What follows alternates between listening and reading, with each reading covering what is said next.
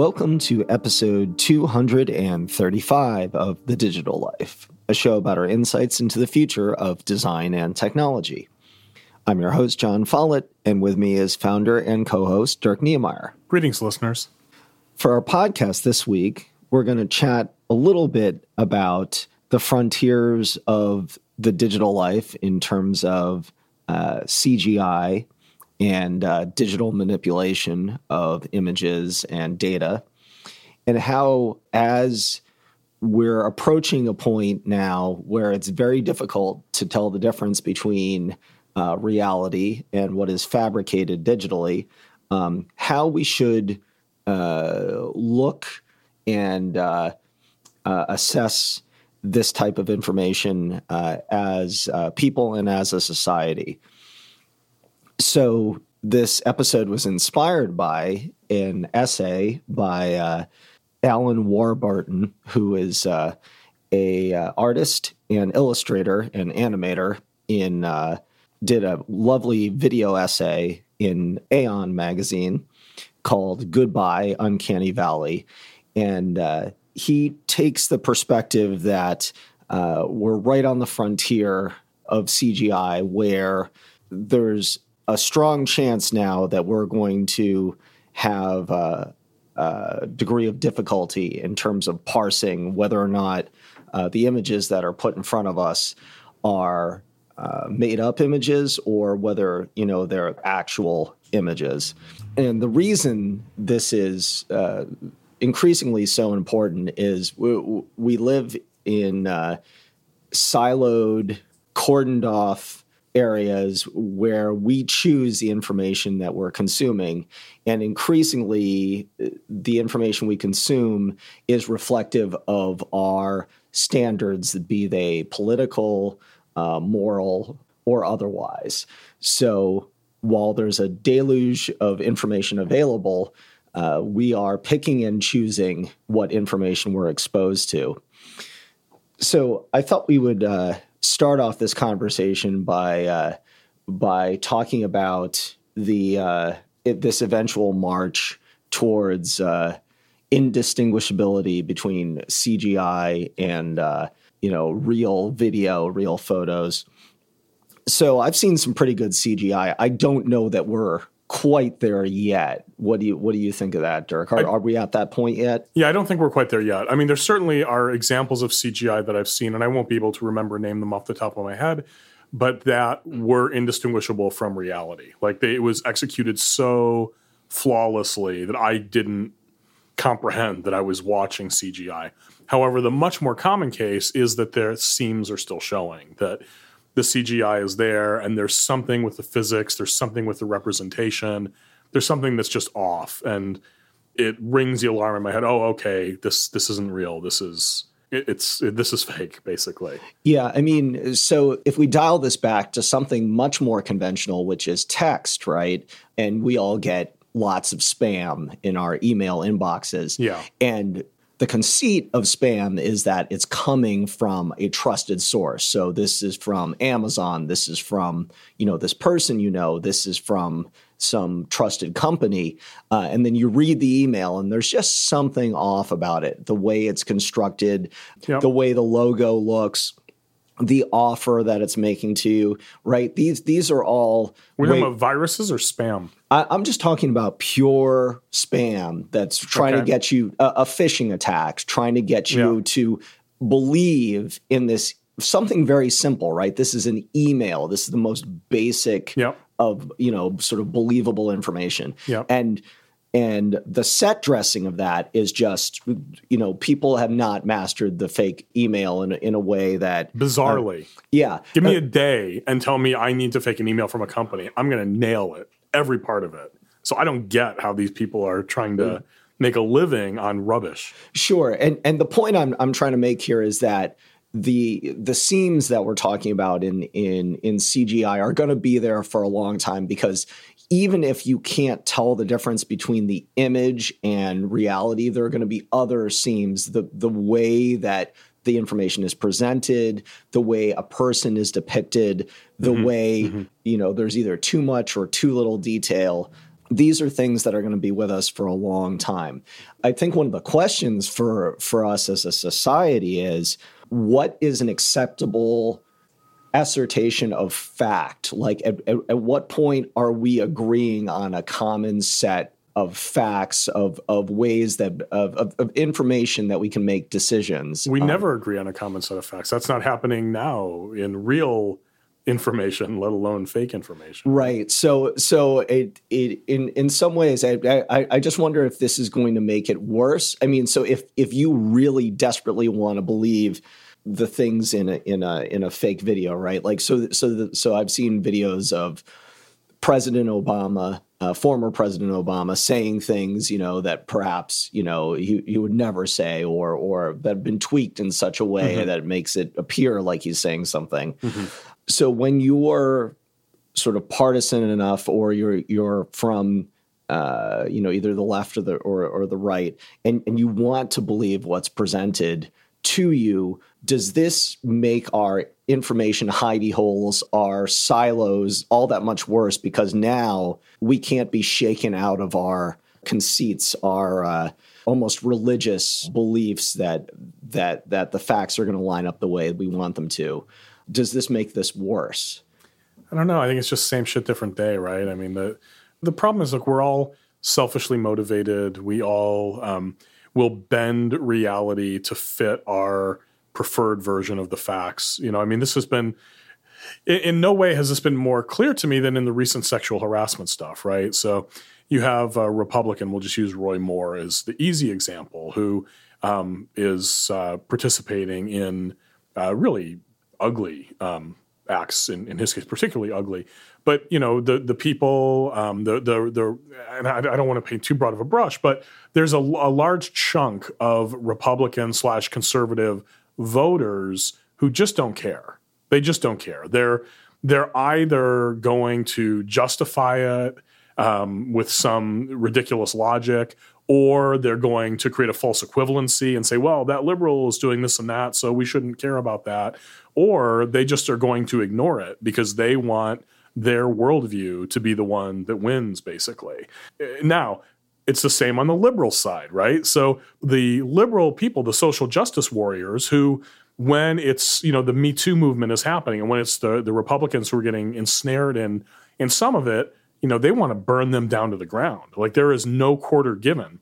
Then when it's Al Franken, well, now, you know, hundreds of his his female comedy friends are going to sign a petition and say, "We've never seen that from Al Franken. We can't believe that's possible." Both sides are are, are trying to to defend their side instead of having a, a same set of standards that they're holding everyone to. They are contorting themselves to try and force their worldview to be the winning one and protect their what matters to them and what they value at the expense of the other side. And so I think that that's getting to things that are are, are deep in human nature, in our sort of immaturity, our our lack of, of evolution at this point from a sort of uh, logical emotional standpoint. And and so you know these details of CGI or alternate reality or it's just it's just going to fall into that same crucible of if we're seeing things that bring us pleasure if we're seeing things that enrich us if we're seeing things that um, that that take the things that we believe in and establish them as truths, establish them as the winning side, we're going to bend our interpretation of the world. Many of us are going to bend our interpretation of the world to conform to that. We're not interested in truth. We're interested in self. Yeah, that's interesting. So, so for you, or I mean, uh, your, your thesis is we're we're sort of in a post-truth era, you know, just by default, just because of the way that we're wired. I don't know that there was ever truth, right? I mean, if you go back, um, I don't know what would be the era of truth. I mean, let's for the hell of it call it the Dark Ages, right? When it's it's um, Christianity in the in the West, right? We'll we'll focus on the West. Um, it's Christianity. It's the one God. It's the Ten Commandments. It's these very specific set of rules. I mean, those those are all rules that are layered over people to help to control their behavior. And the whole way that that structure was created was that there was the um, repent so you you can break the rules and do bad things, but if you repent and say you're sorry, then all is forgiven. It's this it's this transactional model of social manipulation basically right? It was it was wrapped in the language of truth but it had nothing to do with truth. It was reconciling how our animal instincts fit into a system where we're all able to survive together in a relatively comfortable way. That's uh, interesting. I mean you can obviously go through each era of history and point to you know hey what was perceived as being real versus you know what was actually uh, happening, right? So, so if you look at the era of the limited uh, number of media companies that that we had during during the 80s, right? We had three channels, you know, a, a few newspapers, et cetera. More in the 80s than three. Go back to the 60s. Oh three. no. yeah. Um, so so at least on on my television growing up, there was yeah more than three, but sort of the big three, right? Okay, where, where, sure. where, where we consumed our information ABC, CBS, NBC, and Sure. then later Yep. on uh, Fox, of course. Yep. So, I mean, there were a set of rules that you know the reporting followed. Right? They they didn't report on certain things because it was unseemly, or they didn't you know reveal certain kinds of information because they were asked not to. Right? There there are plenty of examples of this.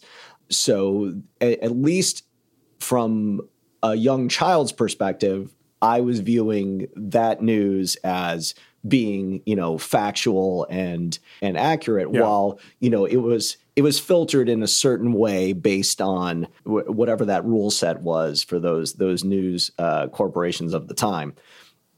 Uh, now, of course, we have you know infinitely more choices, and so so we can choose to consume these things, which I think we're probably aware that there is there is a slant to the news that we consume. And as we approach this next stage where it's very possible to sort of create the uh, the hyper realistic news that could be, you know, completely and utterly fake, but is going to, you know, look like the real thing. You know, it it, it feels like I mean, for for me, it feels like dangerous territory, but it may just be, you know, a reinterpretation of, uh, you know, like the political cartoon, right? So you have you have the political cartoonist who who has the you know the president in some scenario that's exaggerated or unbelievable, and and no one looks at the political cartoon and says you're stating this as fact, but you know the, there's there's an element of truth in there. So so I just wonder where we're where we're going and what the what the rules are, uh, if there are any more rules in terms of how we h- how we interact with this information. Well, I mean, right now there are. I mean, it, it might be an overstatement to say there are no rules, but we're certainly down that path. And you know, the rules of decorum have been melted away over a long period of time. I mean, it's easy to point at President Trump, who's sort of the ultimate, you know, the ultimate killer of decorum um, as the the moment. But no, I mean, things like Breitbart, you know, came long before President Trump, along with other. Um, poor media outlets not to not to just focus on the one so i think this has been happening for a long time um, as to the question of why i'm not sure i haven't thought about it um, i'm sure it's a solvable answerable question but yeah i mean the whole thing where you know jfk the press knew he had all these affairs going on women coming in and out and they just didn't report on it um, there was a Uh, I don't know, a, a belief, an agreement that it was best for the country. It was best for some things to be hidden from view, not for everything to be known. You know, the the sort of philosophy of of openness and and freedom, access to information. It sounds good on paper, but in reality, I don't think it's necessarily a good thing. And the reason is a the selfishness of the people getting the information. They're they're not looking at it as interpreters of truth. They're looking at it as as selfish people are going to twist facts to match what matters most to them um, and the fact we don't have a shared context. We don't have a shared set of, of rules or lens to look at these things, so that the the information we get is is just being spun into uh, all these different directions. Few of which are relevant to the things that really matter. What are the things that really matter? We haven't agreed on those as a society. I have my sense of what I think uh, those things would be, but I'm I'm in a very small group of people that would would agree on that at this point.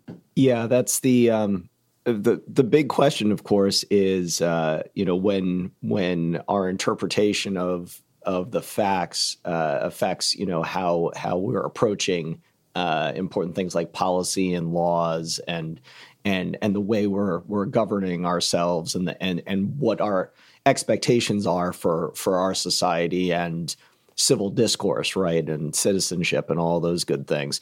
So, um, I think it's probably safe to say that that uh, we're not at the point yet with uh, the digital life where uh, fact and fabrication are, uh, you know, completely interchangeable. Um, but as as we approach uh, the point where it's uh, more and more hard to tell where the distortions are, um, I, I think there's there's going to need to be some some level of filtering that you know for lack of a, of of a better descriptor that that sort of rises up above all the noise. And in the past it's always been like i said you know the the media outlets or the newspapers or, or what have you and maybe it could still you know still be you know the the trusted resources but uh, if we if we thought that uh, uh, it was going to get less complicated. You know, that's that's uh, clearly not the case. We are in for for another level of uh, uh sort of distortion and manipulation, and you know, judging from the hubbub about our you know recent elections, I can only um, you know imagine what the next cycle is going to look like as um, as this continues to develop listeners, remember that while you're listening to the show, you can follow along with the things that we're mentioning here in real time. Just head over to thedigitallife.com, that's just one L in the digital life, and go to the page for this episode. We've included links to pretty much everything mentioned by everybody, so it's a rich information resource to take advantage of while you're listening, or afterward if you're trying to remember something that you liked. You can find the Digital Life on iTunes, SoundCloud, Stitcher, Player FM, and Google Play. And if you want to follow us outside of the show, you can follow me on Twitter at Jon Follett. That's J O N F O L L E T T. And of course, the whole show is brought to you by GoInvo, which you can check out at goinvo.com. That's G O I N V O dot com. Dirk? You can follow me on Twitter at D Knemeyer. That's at D K N E M E Y E R. And thanks so much for listening. So that's it for episode 235 of The Digital Life. For Dirk Knemeyer, I'm Jon Follett and we'll see you next time.